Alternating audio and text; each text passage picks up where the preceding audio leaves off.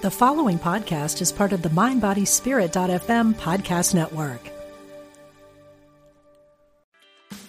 Meditation doesn't have to be a solo practice. Meditation is more fun with friends. Looking for a way to drop in and hang out at the same time? Join us online at Omega Institute for a meditation party with self proclaimed meditation nerds Dan Harris, host of the 10% Happier podcast, Sebene Selassie, and Jeff Warren. This three day retreat will stream live from Omega's Hudson Valley campus May 17th to 19th. Don't miss the party. Reserve your spot at eomega.org slash party today.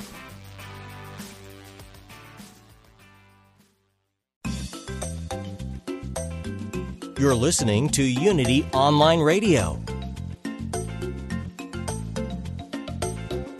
the voice of an awakening world.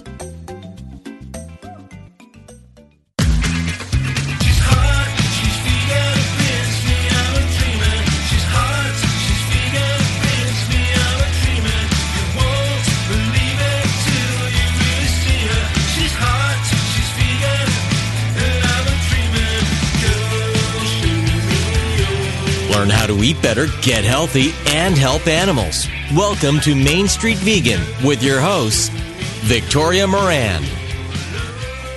Hey, everybody, welcome to the Main Street Vegan program. At Vegetarian Summerfest this past week, someone reminded me of a speaker from a year or two back who was adamant that as vegans, we need to do our best at whatever it is we do. Now, we're not going to be perfect, but when the temptation comes to eh, slough off on the job or give into a little online sarcasm or maybe press send on an email that should probably stay just where it is, can we think that we are indeed representatives of something bigger than we are? I'm going to try that a little more going forward. Hi, everybody. I'm your host, Victoria Moran, and this is the Main Street Vegan Program. It is a pure pleasure to have you with us today and also to be introducing my guest. I certainly know of his work, but we're just getting acquainted today for the first time, and he is Dr. Scott Stoll. He is co founder of the Plantrition Project, the International Plant Based Nutrition Healthcare Conference, the International Journal of Disease Reversal and Prevention, and the Regenerative Health Institute. You've also seen him in documentaries like Eating You Alive. Wait till it's free, and you will be seeing him in the Game Changers, maybe September 16th when it's doing that Fathom event screening all over the country, as well as being a published author and a member of the 1994 Olympic bobsled team. Dr. Stoll is a highly sought after speaker. He and his family live in Bethlehem, Pennsylvania. Welcome to the program. Oh, thank you, Victoria. It is such an honor to be with you today. I sincerely appreciate the opportunity to share this afternoon with you and with your audience. Well, we are too, because I know you have lots and lots to say.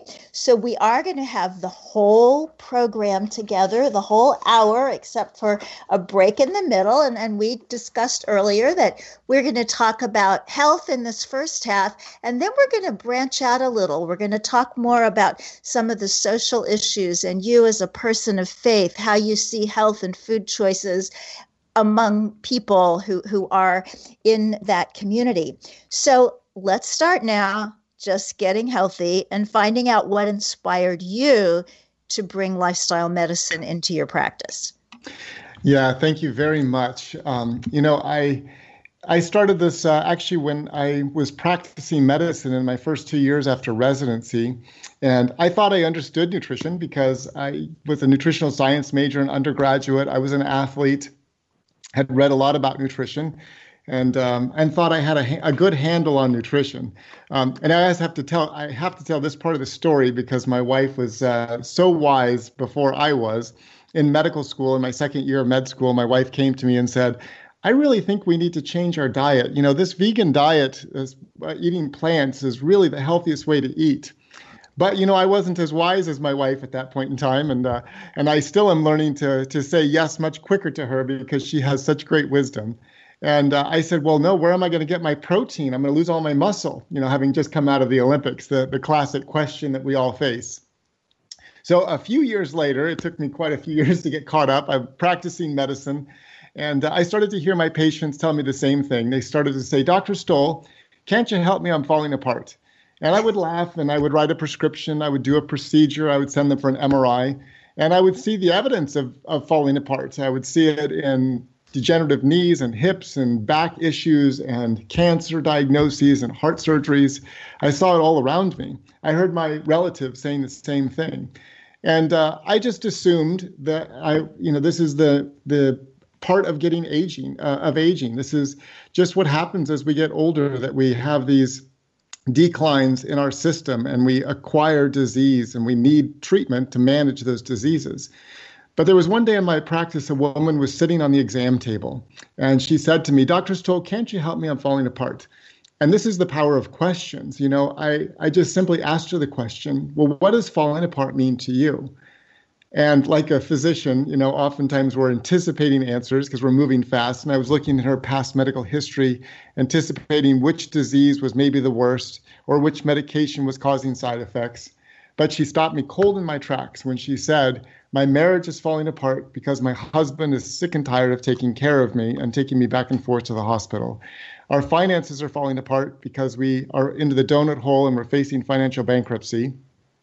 My friends have stopped coming around and I can't attend church. I can't see my grandchildren. I'm depressed and my life is falling apart. And then she looked at me with tears running down her cheeks and she said, Dr. Stoll, can you help me? And it was in that moment that I realized I had not been trained to actually help somebody put their life back together again. I'd been well trained in disease management, prescribing of pharmaceuticals, procedures, interpreting MRIs. But now I was uh, faced with the fact that everything on her past medical history list, was eroding the most important things in her life. And she was asking me for help, and I was not equipped to help her.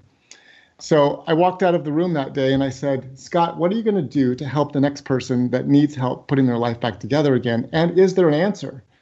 Um, is there an answer to help someone actually restore health and reverse disease? And that sent me on a personal exploration journey of um, reading all the diet books and realizing that none of those are the answer because none of them really actually help reverse disease. And when you look at most diet studies, um, in large meta-analyses, that only 15% of people are able to maintain a 20-pound weight loss at five years. So dieting was a failed strategy, um, and nobody was talking about disease reversal. And so I went back to some nutrition roots and started reading uh, scientific articles, and I saw the green thread that the more vegetables and plants people eat, the healthier their bodies become. And then shortly thereafter, I found Dr. Campbell's book.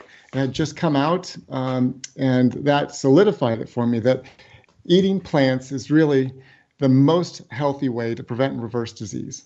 So we took that information, we changed as a family. I have six children and saw amazing transformations in our own family. And then I started using my prescription pad to write prescriptions for breakfast, lunch, and dinner and smoothies.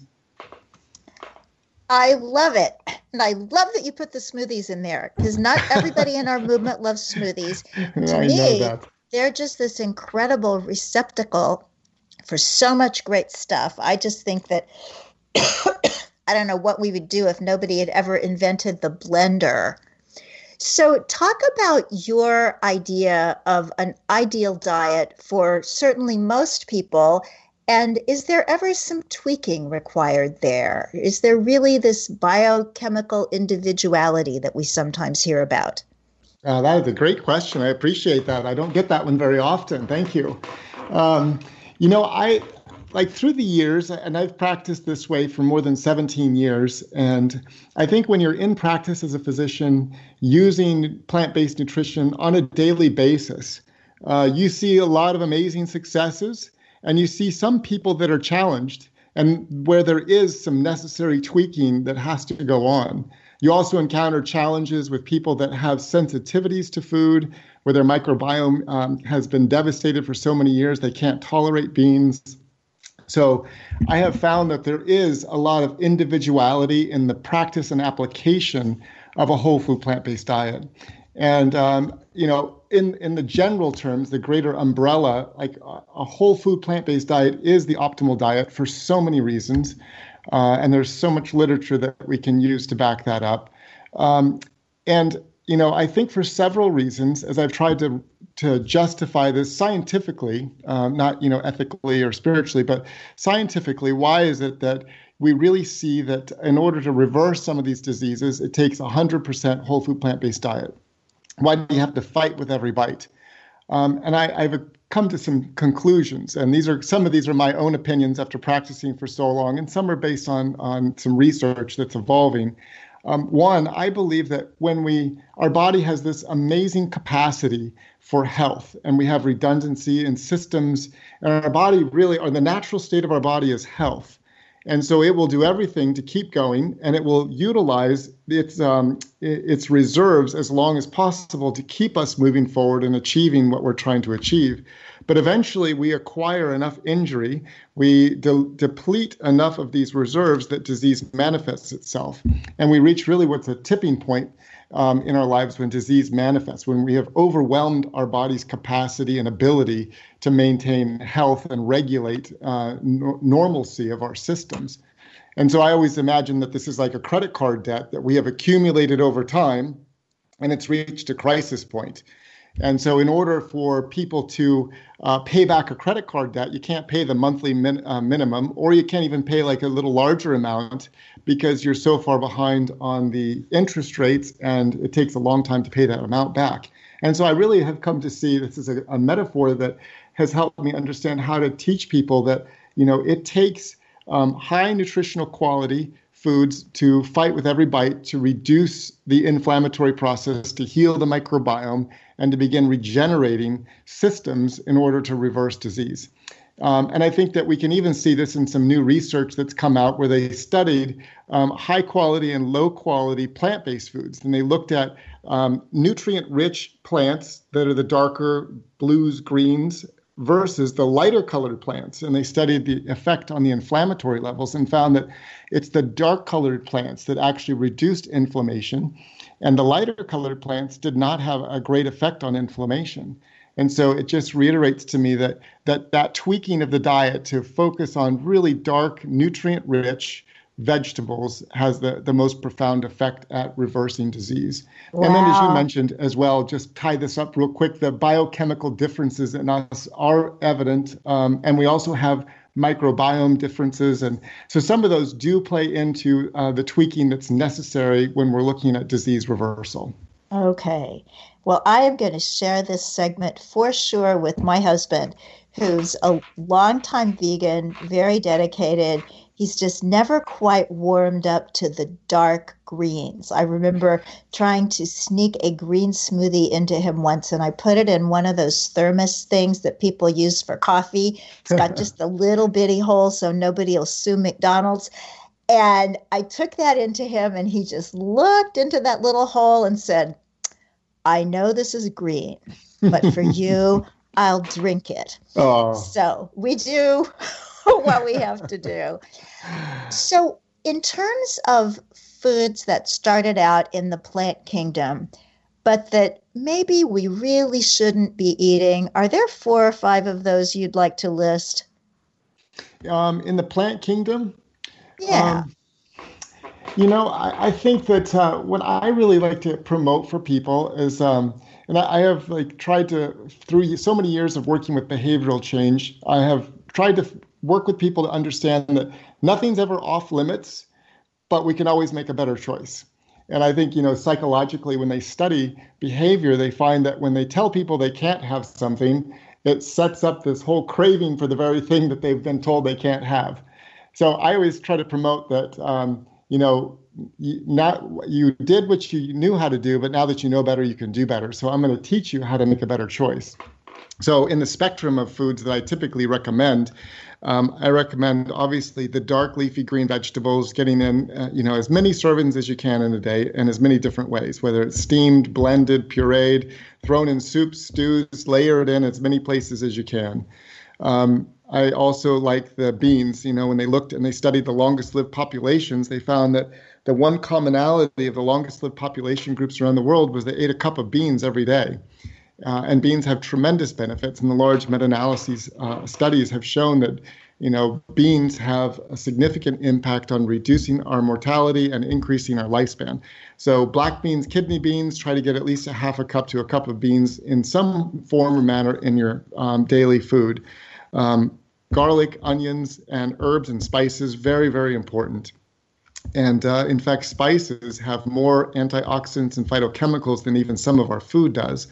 So I really encourage people to use those spices cinnamon, cinnamon turmeric, cloves, um, ginger, uh, garlic, onions, wherever you can, because it enhances the quality of our diet. Uh, the dark berries are wonderful elderberries and blueberries and blackberries and raspberries. And trying to get those foods from um, places that have grown them with organic soil because they have higher nutrient content. Uh, and then other, you know, foods that can have benefit that some people don't always like are mushrooms. Um, they're very beneficial. And so those are the foods I try to ask people to layer into their, their diet on a regular daily basis. Whole grains are very important and, and getting whole grains in the in the most natural form, very beneficial in grains like um, quinoa and millet. Um, and if you can find good brown rice, especially with uh, without the the um, arsenic, then that's wonderful as well. And then other vegetables are also good. You know, the fruity vegetables, the peppers and the cucumbers and the zucchini can add and enhance the flavor. Cruciferous vegetables are really valuable. They turn on the stem cells in our body. They help fight cancer cells and prostate cancer. So broccoli, cauliflower, we always steam some of those up in our home as well. Um, and then, you know, I also recommend uh, if you're going to go with potatoes, try to go with colored potatoes. Purple are best. The, there's been some wonderful research out of Hershey Medical Center in combination with the Rodale Institute, where they found that purple potatoes grown in healthy soil produce lots of ergothioneine, which is a phytochemical that has potent anti cancer effects. But um, purple potatoes not grown in healthy soil don't produce that ergothioneine. So, you know, in the starchy vegetables, more color is better but we we still eat some of those uh, starchy vegetables around our house, and they're a great snack for our children. And then just, the oh, I'll just finish with this one little piece. This is the part where we just have to be careful with calorie density. Um, avocados are great, and we love avocados, but they're very calorie dense. So quarter of a slice for most people, at most a half a slice. Um, just to manage calories. Dried fruits, we need to be a little bit careful because of calorie density and uh, in some cases, the glycemic index on those. Um, a small amount of nuts and seeds can be beneficial as long as they're unroasted, unsalted. There's lots of um, large meta-analyses that show some benefit when eating a very small handful three to four times a week. So it's not a nut bowl. It's not, you know, uh, trail mixes. It's usually used in dressings or sprinkled on soups or salads. Um, and those are the kind of calorie-dense foods we just have to be careful with. Mm-hmm. Well, it sounds to me like you have just described the most exquisite buffet. I'm certainly coming to dinner. I don't know how that would sound to somebody who is used to some version of a more standard American diet. It sure sounds yummy to me. So, whenever you are working with your patients, what do you find is is the sticking point? What happens when they're like, "Oh, this sounds great. I want to. I want to, but." What comes after the but? Yeah, you know, um, the biggest thing I have found is a, it's an emotional relationship with food. Um, you know, we can overcome financial barriers, and I can share amazing stories about patients that have uh, overcome uh, amazing financial challenges to eat a whole food plant based diet. But I really believe it's it's this emotional relationship that that people have to food. Um, you know, for example, we have we do health immersions. We've done them for many years, more than a decade, uh, working with Whole Foods and a number of other uh, individuals and corporations that will send 100 people to visit us for a week in Florida, and we teach them about food, we teach them about exercise, taking care of their bodies, and we feed them the same buffet that I just described three times a day. And um, we see the power of food, this emotional relationship with food uh, during that week. We had a woman one time that brought a dozen Krispy Kreme donuts in her suitcase because she felt like she couldn't get through the week without eating Krispy Kreme donuts. And um, it's that emotional tie, the uh, emotional eating, the food addiction is the greatest barrier, I think, for to people making a lifestyle change. Do you believe that food addiction is all emotional or that there's a physical component as well? Oh, it's both. Absolutely. Um, Yale did a very large study, and they've actually created a Yale food addiction um, uh, measurement tool. And uh, they, they, along with others, have, have verified that between 14 and 19 percent of the population struggles with food addiction. And it's not just people that are overweight; it's also thin people.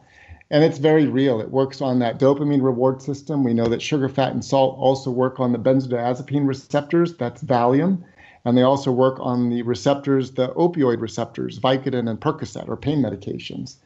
And so, um, you know, it's a very real physical addiction that's probably more like smoking when they study it uh, rather than a drug addiction. Um, but it has all the same qualifications, you know, withdrawal, tolerance, uh, dependency, um, and so we see that in our immersions that people come and in the first three days they go through very significant food withdrawal uh, and detoxification, including headaches, extreme fatigue. They're not able to stay awake even during my lectures, which I can't believe. I don't take it personally. Um, they have nausea, vomiting, sometimes diarrhea, rashes, real struggles for three three days, and then they're free and they say, "I have not felt this good since I was 18." So it's a very real physical syndrome as well as an emotional one. Wow. And three days is such a short amount of time to be over yes. something uh, yes. that really, really grabs a person. I, I, know this. My my early life was in the throes of food addiction, so to be on the other side of that is a nice place to be. Freedom is beautiful. it is indeed. So tell us about the Plantrition Project. I think everybody's heard about that, but I don't know that we all know exactly what it is. Yes, so this is a, a wonderful not for profit um, that myself and uh, two partners, Tom Dunham and Susan Benigas, started in 2013. Um, and it started uh, with our first conference. I had mentioned to my friend Tom that we really needed to start a conference to educate physicians because it took me so long to learn this myself. And I really wanted to give healthcare providers an opportunity to have a shortcutted education so they could start practicing and help their patients to help more people. So we had our first conference in th- 2013 in Naples, and we had 180 people, which was a wonderful start. And then we wrapped around that uh, conference this not for profit called the Plantrition Project, whose vision and goal is to um, educate, equip, empower, and inspire healthcare providers and health influencers around the world. And so our conference has grown. Uh, we have about a thousand healthcare providers from 20 different countries that will attend our conference um, in the fall. We just started a second conference in um, New York City, which will be our East Coast conference on an annual basis, associated with the Plant Based World um, Expo. And then uh, we're doing another conference. I'm working with uh, Prince Khaled over in uh, Saudi Arabia to do a Middle Eastern conference in December. And then, along with that, you know, we're creating resources. Uh, we've created the um, International Journal of Disease Reversal and Prevention, IJDRP.org, which is a free scientific journal that documents the science of plant based nutrition and disease reversal. And so we're one of the only journals uh, in the world out of 8,000 that are really paying attention to the idea of reversing disease with nutrition. Um, so it's free. We wanted to have no barriers to access that information. And so we've made it open source and free, and people can sign up today. IJDRP.org. We cre- created a, a, compendium, like a sister periodical to that called the Disease Reversal Digest, which is really focused on uh, reversing disease and regenerating life. And we envision that this is a, a periodical for the general public that will take a lot of the science that was just published in the journal and write it in terms that we all can understand and appreciate, including me and physicians. We, we really like those um, those simpler articles, and so we'll have uh, simplified um, articles about the most recent science, along with lots of other information, including regenerating um, agriculture. Uh, the environment, um, some animal welfare. We're also going to talk about, you know, how to cook meals, how to have a healthier family. So it's going to be a really wonderful um, digital periodical that will come out eventually uh, four times per year, and that's Disease Reversal Digest. Um, and then we've created lots of other resources. Uh, we have quick start guides. We have a hospital uh, transformation guide uh, based upon some work I've done consulting with hospitals to transition over to lifestyle medicine programs um, and a number of other initiatives. And then we have the Regenerative Health Institute, which is a collaborative project that we're doing with the Rodale Institute to um, show the linkages between healthy soil, healthy plants, healthy people, healthy world. And we eventually are going to build a 30,000 square foot health education center on the farm at Rodale Institute that will be a living, breathing education center to help people see the connectedness of our food choices. Wow. So Rodale has never been known for being pro plant based. How do you negotiate with people who see things somewhat differently? Yeah, and this is what uh, it's been. It's been really good. You know, um, I stepped out in faith uh, in this relationship because the door opened up, and they know we're plant based. And I spoke to their board of directors about uh, my vision, and they agreed to donate some land, uh, set aside some land on their uh, farm for this project. And I've actively promoted plant based diet, and it's become a part of the vernacular at Rodale fact, we're doing a quarterly Facebook Live now from the farm talking about plant based nutrition and uh, the growing of food. And so, even though there may be like on the side, there are some still a few sticky places, uh, by and large part, you know, we've been able to um, have a very positive influence into that area. One of the things I've learned that in order for us to have a greater influence around the world, we can't always just work with people that are 100% like-minded. We want to infiltrate and get into some of those other places where they not may not be fully um, uh, understanding of where we come from, but willing to take some steps together, and in that way create some some lasting change. And um, I've developed some wonderful relationships with people at Rodale We've seen amazing changes in some of the people that work there who've transitioned to plant-based diets. Uh, you know, reversing MS symptoms and amazing things have happened. And then the environmental component, as the uh, environment um, uh, environmental movement recognizes that a whole food plant-based diet is the best way to um, manage our environmental resources. Yeah. That's also helping to drive the the plant based message at Rodale. The best. Okay, we have to go to break now, and we will be back with uh, more with Dr. Scott Stoll and the Main Street Vegan Program. Stay with us.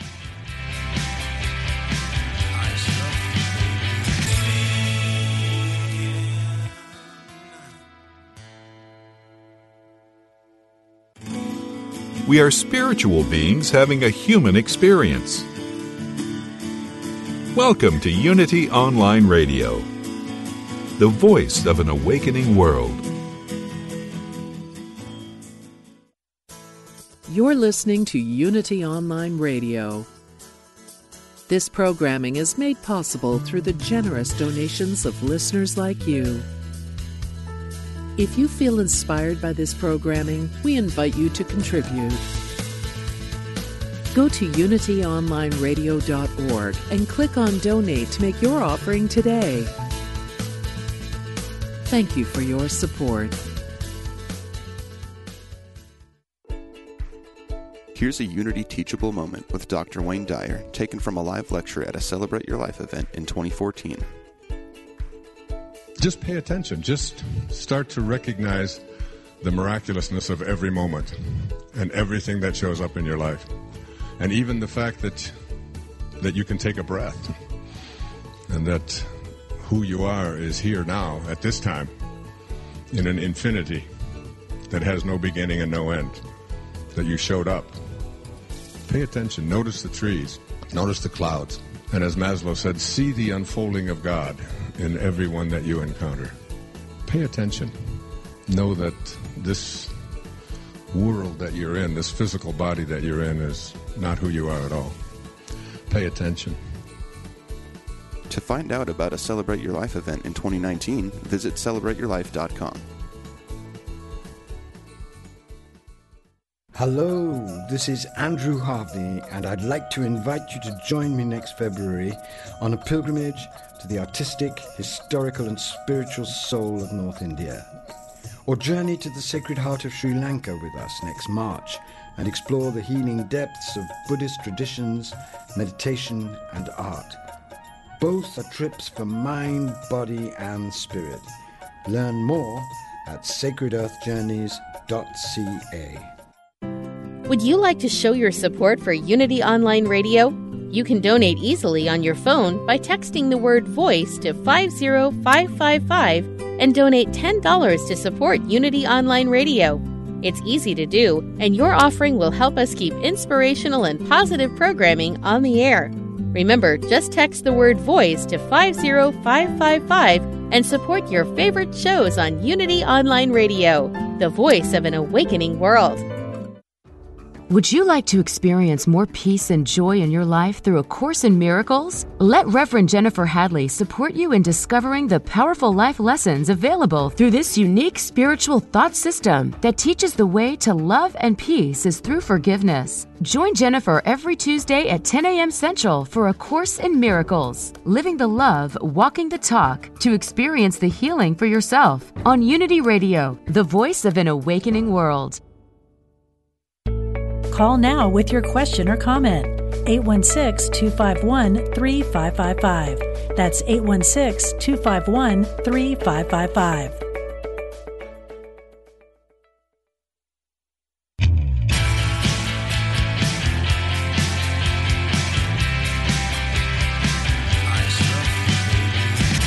Welcome back to Main Street Vegan with your host, Victoria Moran. Welcome back, everybody. And I always like to tell people who are new where you can find out more about what goes on at Main Street Vegan overall. So, our website is mainstreetvegan.net, and we have a brand new, fresh blog post every Tuesday. This week's is written by Glenn, um, I'm sorry, Greg Lawson, uh, who is a newly retired U.S. Park Services Ranger. And it, his title is Catching Flies, which is kind of a take on a kind of non vegan phrase. But maybe your grandmother, like mine, talked about you can catch more flies with honey than with vinegar. Of course, as vegans, we're not going to do it either way. But the idea is how do we best get these ideas out there into the world? And uh, uh, Mr. Greg Lawson has lots of great ideas on that. So do stop by mainstreetvegan.net and also check out Main Street Vegan Academy, where if you are vegan and you want to take that to the next level, the professional level, you can come to New York City for a magical six days with an incredible faculty of medical doctors, dietitians, chefs, fashion designers. We really cover the best and the brightest. And we've got a brand new page about the Academy with a video. So if you just go to mainstreetvegan.net slash academy, you can be one of the first to see that. I would so love to have you as part of our wonderful Main Street Vegan Academy family here in New York City. I also want to tell you how to reach out and find Dr. Scott Stoll, our wonderful guest today. The website is plantricianproject.org or the Plantrician Project on Facebook. And Dr. Stoll is also on Twitter, SK Stoll, S T O L L, Dr. Scott Stoll on YouTube. And all of this will, of course, be on the show notes at mainstreetvegan.net. So, Dr. Stoll, you were talking about some of the ways that you're getting lifestyle medicine, you and your colleagues, into the conversation among all, all of your many physician colleagues. But there seem to be some I don't know, little detours on the road sometimes. And there are lots of different ways of looking at things. And even in healthcare that is maybe swaying a little bit from business as usual, it sometimes sways in the lifestyle medicine direction and sometimes sways in a different direction. So, how do you work with everybody and what's happening in the medical field? Yeah, that is a it's a wonderful question. We could talk a long time, but I'll just try to summarize. Um, and it's really important. Um, and I think uh, what's most important is to realize that most physicians and healthcare providers went into medicine because they really cared about people and wanted to do what's right. But our health you know, care uh, education um, ha- is not geared toward teaching about lifestyle, about disease reversal, and even really about prevention. It's geared toward disease management through pharmaceutical uh, drugs, through surgical interventions and procedures. And so um, they just don't know. And Maya Angelou said, I love this quote. She said, uh, I did then what I knew how to do, but now that I know better, I do better. And I have found with so many of my colleagues all around the world that when they do know better, they really want to do better. And so the heart and intent, I think, of most healthcare providers is is to really do better. So some of the barriers that they run into, uh, and they recognize that there's a lifestyle transmission, uh, transition that they would like to add to their practice. Number one is reimbursement, that our healthcare system is not set up today to reimburse lifestyle medicine care, which takes more time. It's more related to behavior modification and uh, is more labor intensive around you know helping people understand how to shop and prepare and cook food and add uh, exercise and stress management into their life. Um, but those things are not reimbursed in medicine today. Medicine reimburses volume and procedures. Uh, it's called volume-based care. Um, the good news is, is that volume based care is on its way out, and there's a new transition, hopefully in the next five to 10 years, of value based care. But the system runs on volume today. And uh, the, the challenge is, is instituting lifestyle medicine services within a volume based care system that anticipates making profit on volume. And uh, so we have to find other ways for lifestyle medicine services to be reimbursed. And there are a number of them that have, you know, come to light in the last five years. And I'm very hopeful that there's some legislation and some changes coming that will make that um, even more um, acceptable within healthcare and more profitable for healthcare systems and physicians to make that lifestyle transition. Education is also a big part, and um, Dr. Michael Klaper and others, um, Plant Pure Nation, PCRM, um, ACLM, Plantrician Project are trying to work with residents and um, medical school students to create opportunities for them to learn this information at the beginning of their career, which is really important. Um, their medical schools have not been very receptive to this information. Uh, you know, we need some more science to validate what we're saying in some cases. Um, but I think that the systems are running on an old paradigm. And so we're trying to chip away at education um, at that level, at the medical school and residency level. Um, on the positive note, there are a number of residencies and some medical schools that are instituting lifestyle medicine and plant based nutrition. I'm working with a group here in Bethlehem, Pennsylvania, St. Luke's um, healthcare system, to start a lifestyle medicine clinic. And we have two residencies family medicine and uh, internal medicine that will be double boarded in lifestyle medicine and um, either family medicine or internal medicine at the conclusion of their career. So, really excited about that. Um, so, there's, you know, it's been a challenge, but there's also you know, some glimmers of hope that things are really changing. And uh, the young people coming up in medicine today are very excited about utilizing plant based nutrition and lifestyle medicine. And that's what gives me the greatest hope. Oh, that is very hopeful. You know, it is so funny. I wanted to say the exact correct title of your book. So I just pulled it up on Amazon. And just as we're talking about different ways to do this and trying to come together, I see that there's an ad for a book about the paleo diet on the same page as your book.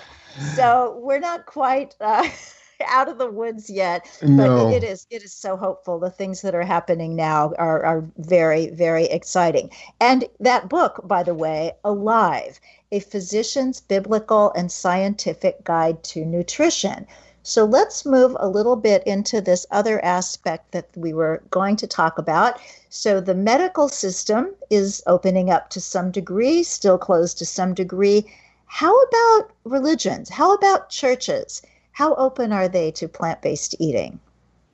Um, you know, I have uh, I started that book and I wrote that book actually a number of years ago because I had read some research from a researcher out of um, uh, Indiana that said uh, Ken Ferraro, and he said that um, the, the Christianity, the especially you know um, Catholic, Pentecostal, Baptist um, Christianity, is the most unhealthy, um, segment of the religious populations today.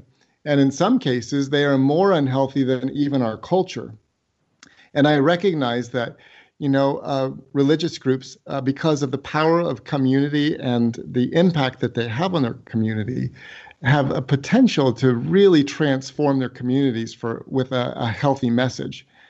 And so I wrote that book to try and influence uh, churches to at least begin teaching their members how to be well and healthy. And as I interviewed pastors and visited a number of churches around the country, um, I saw that that disease is eroding the resources of churches that should be utilized to make a difference in the world.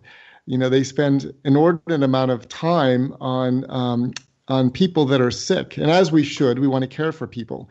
But if we could reverse those diseases or prevent them from occurring, and we had that resource of time and money that we could reallocate to ministering to the needs of the inner city or doing other things to um, have educational programs within the church, the churches could become real salt and light in their communities. And so, um, as I went out and started speaking in churches, I was I met with a very cold reception. So this was about 2013, 14, and um, I really had sensed that I needed to put that on the shelf for a little while because the time was not right.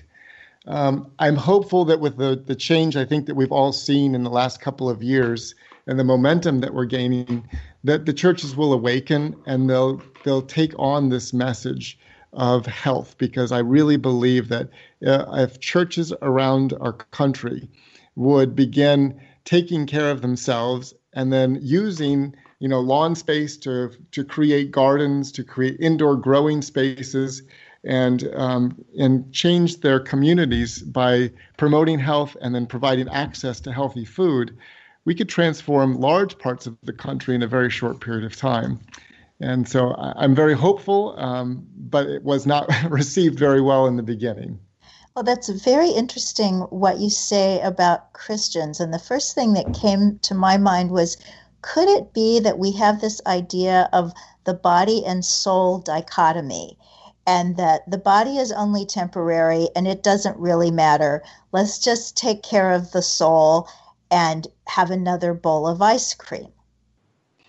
Yes, that that's exactly right. That's this um, the Greek concept of dualism that has kind of persisted and permeated our culture, especially in Christian churches, where we've come to believe that the only thing that is really of value is the the spirit and soul. And we've heard this many times. People say, I don't care what happens to my body, I'm to get a new one anyway.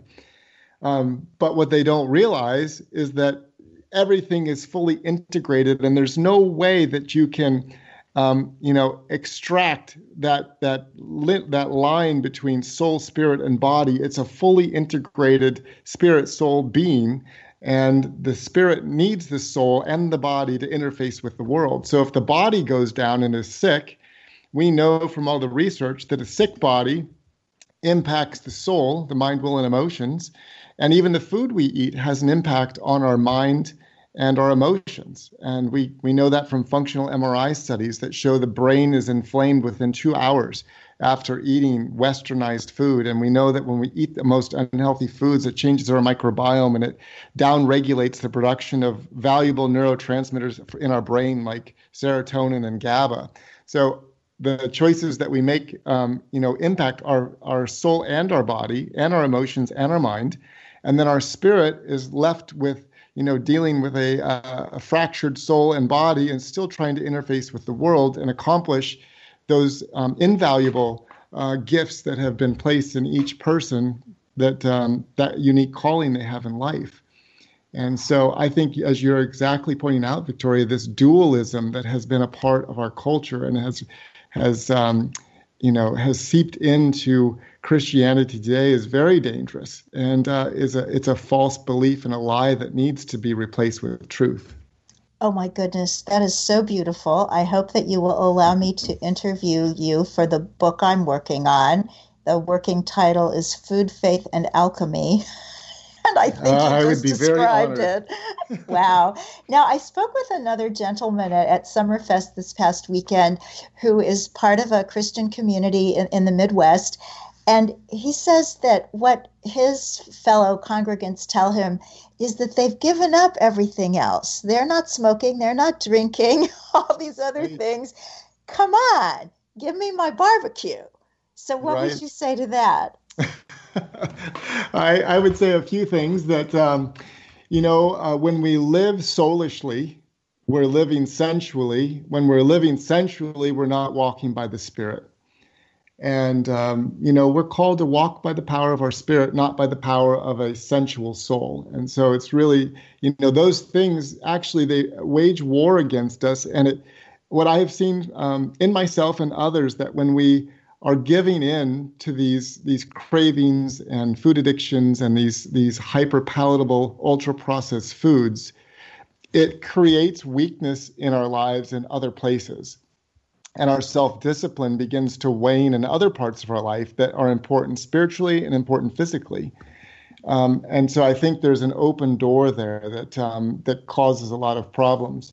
Um, I would also say to them that they they don't understand the impact of their choices. That every choice has a consequence, and when we're making choices to eat those foods, and maybe we're eating them gluttonously, that it's it's impacting not only our soul but it's impacting our physical body and the consequences can be catastrophic for some people um, including early death. And as we have seen it you know those situations can be very painful not just for the person but for the people around that person and even a community.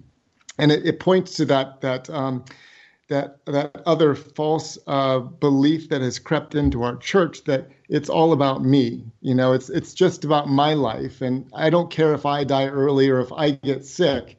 But in reality, everybody cares if you die early or get sick. The, your loved ones, the people that are around you, the people you're working with, it, it matters to all of them. And so we can't have a selfish opinion of our food choices because it has a profound effect on so many things and then as Christians, we know that we have a stewardship responsibility over our bodies because our bodies are not our own. Uh, we are the temple of the Most High. And so we have responsibility for what we've been given. And we need to steward it with the, the greatest care and the greatest uh, eye on making the biggest impact with the life we've been given. Oh, I want to hear a sermon on that.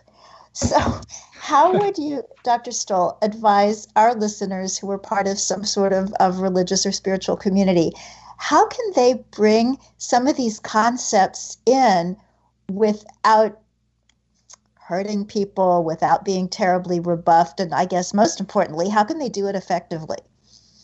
Boy, that's a great question. Um, I'll give you what I know, and it's, you know, the most important thing I have found um, in leading change is to lead with love always lead with love. We never lead with judgment. We never lead with condemnation. We always lead with love. And sometimes we lead more by what we do than what we say. And so the most important things that we can do are um, have a life that is, is loving in every way and have a life that is exemplary in the way that we are living our lives. Um, and that alone will inspire people to ask us questions. I think we run into problems when we begin judging people or condemning things or criticizing or becoming skeptical. Um, you know, we start to run into those challenges when, when we institute these things. But you know, simply um, you know, starting to bring healthy foods for people to try and things that might be really delicious. You know, I I've always learned that you start with dessert if you want to begin influencing people. You know, bring an avocado or a sweet potato chocolate pudding and don't tell them what's in there, a chocolate pudding pie, and let them eat it. And then you can tell them, and you know, you start winning them over by feeding them food that they are surprised that it's so delicious. And then the other thing that I have also learned is to tell your own story. Um, because when we tell our own personal story and we tell about our own transformation, our own disease reversal, the things that we have learned um, in a non judgmental way, it opens people up and they will not um, condemn us because we're trying to dump a load of science on them that they're not ready for. And then the last thing I've learned is that we give people, I'm not a big salt advocate, but I use the metaphor just as you did with the flies. We give people just enough salt to make them thirsty. So you give them a little bit to make them thirsty so they come back and ask for more. And I think the tendency for all of us is that we're so passionate about this subject. We have so much knowledge that we want to convince every people, uh, everybody that this is the right thing to do. and we give them too much and we push them away. So, you know, just giving them little bits of powerful information, powerful testimonials, um, things that may cause them to think that think differently about their food choices, will open them up to more and more um, uh, information that can begin influencing them. And the last thing we can do is begin uh, demonstrating these things in our own life. Um, you know, we can start if uh, if the church will give a little area of the lawn or the backyard or the garden where you can begin growing food and giving it to church members that have a need or the inner city and begin teaching around the growing of food about food and what God wove into that food that he created it can begin opening up the church by that living example of, um, of the garden that you started growing. That's beautiful. Now, what about stewardship? That's certainly a word that people hear in church sometimes, and it kind of relates to food choices. What can we do with that? Yeah, that's um, it's very true. You know, I, I think what's happened to so many people today is we've been influenced by this consumer mindset in Western society, and the consumer mindset is about me and mine. It's about um, living for the now. It's about personal pleasure. Uh, it's competition. It's um, it's about you know living to get as much as I possibly can. It's living for um, you know pleasing in the moment and we've all been influenced by our consumer culture in many ways, and it's really influenced our food decisions. And so we're working against that mindset. Um, and the the antithesis of that is a stewardship mindset, which basically says that we are stewarding someone else's um, possession. Uh, that's really what a steward is. They're they're managing something for the owner. And so uh, we all know as we pass through this life that in the end, we really don't own anything except our own choices. That's the only thing that we truly own out of this life. Everything else is being managed. You know, the house that I have, um, even my family, I'm stewarding. I don't own them. I don't own my house or the land. I pay, you know, a mortgage on it, but eventually it's going to be somebody else's. Um, and even my own body, I will move on out of this body. And so the stewardship um, mentality is that we are managing something for the owner, and the owner is the Elohim, the creator of all things. And so um, we're looking as managers to do our best to give the greatest return uh, to the ma- to the owner as a manager. So that is that leads us into ideas of collaboration over competition, cooperation. It leads us into thinking about the future and wisdom and discernment uh, over making decisions in the now. It leads us to um, you know, making uh, decisions where we might say no to something because we know that it has a negative consequence. Um, we are not making decisions based upon immediate pleasure, but a, a long-term pleasure. And so stewardship is uh, it's it takes some time, I think, to root out all those places where consumerism has slipped in. But it's tremendous freedom when we begin to live as stewards um, because we recognize that we are basically gardeners of everything and we're trying to grow the most beautiful garden and get the most bountiful harvest that we get the pleasure of enjoying and our manager our uh, our owner is also well pleased in our work. I'm so glad i asked that question Thank you. That that was really really beautiful. So before the show, I said now just in case there's something you're really passionate about that we didn't talk about earlier, I want to give you our last few minutes to talk about what you're doing now that you're oh so excited about. Yeah, and I think I'll share. I have like so many things, but I'm going to share this one um, that uh, we're doing as a family, and I'm really excited about it you know, we started uh, last year. We have some friends that started a, um, a ministry where they take in food that was going to go to garbage dumps or be thrown away. And it's supermarkets that order too much, or things that are getting too close to date, or even a truck full of beautiful strawberries. The temperature went down one degree in transit, and they can't take them to the store. So our friends started this warehouse, and they take all of this food in. Many of it, much of it, is beautiful organic produce. Um, and then we um, are able to purchase it at very low cost. Uh, and so what we've done as a family, we started out with one little table in the inner city. We did it. Uh, we went down, picked up 600 pounds of, of organic produce, and we took it into the inner city. We opened up a little table on this street, and we started giving it away and blessing people and praying for people and just trying to consistently show up in the same place and be a light and help people to see beyond their circumstances. And then, um, you know, whenever you start something new and you're doing something right and you're you're stepping out in faith, then other resources are brought around you. And there was a little church down the street, uh, Rivers of Life, that loved what we're doing, and they started working with us. And we've had this amazing opportunity to impact the inner city. And uh, last week we gave away 19,600 pounds of beautiful organic produce, blackberries and raspberries and strawberries and kale to the inner city. And you know it's it's an amazing opportunity to not only give food away to teach about health but also to begin um, discipling and uh, and shepherding some of these people to help them move out of their current circumstances and their current mindsets to see beyond where they are and uh, so we are really excited about that and our vision as a family is to multiply that to other cities and even to third world countries. We, my wife was in Mozambique this year, and we'd like to go back there and begin working with them to um, help set them free by learning how to grow their own food and to learn the, the power of these foods to transform their lives where they come from so that their eyes are lifted up in gratitude and worship for the ultimate creator that gave us this food for our health. Wow, that's thrilling. it, it is such a wonderful thing to see that coming into this way of life opens so many doors. And I yeah. think so many people who haven't really looked at it feel, well, it's going to close doors. It's going to close doors to some of these foods that I really enjoy. Or if people get into the ethical part of it, it's going to close me off from my favorite shoe designer or whatever when in fact it opens us up to so many possibilities and opportunities. So, in our last 30 seconds, tell us what's important. um, I just want to tell you thank you so much, Victoria. I appreciate all of your work. I appreciate your audience.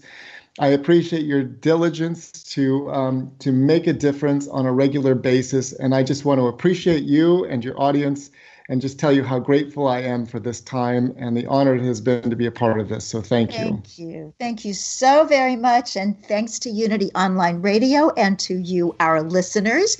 New outro given to us by listener Gail Du Rivage. Be blessed, be kind, be healthy, be vegan. See you next time.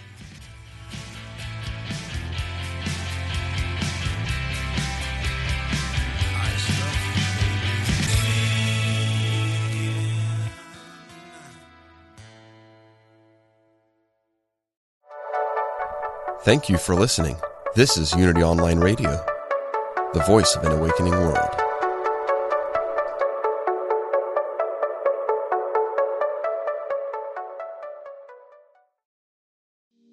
We talk to the animals, and we know you can too. On the Animal Communication Podcast, hosted by the three of us myself, Julie Hiert, Karen Dudley Smith, and Meredith Tollison we will show you how to deepen your relationship with your beloved animal companions, whether they're alive or in spirit. As soul level animal communicators, we explain the process and explore topics such as health, behavior, and play, all from the animal's perspective. So, subscribe and follow us on Apple, Spotify, and listen as part of the mindbodyspirit.fm podcast network.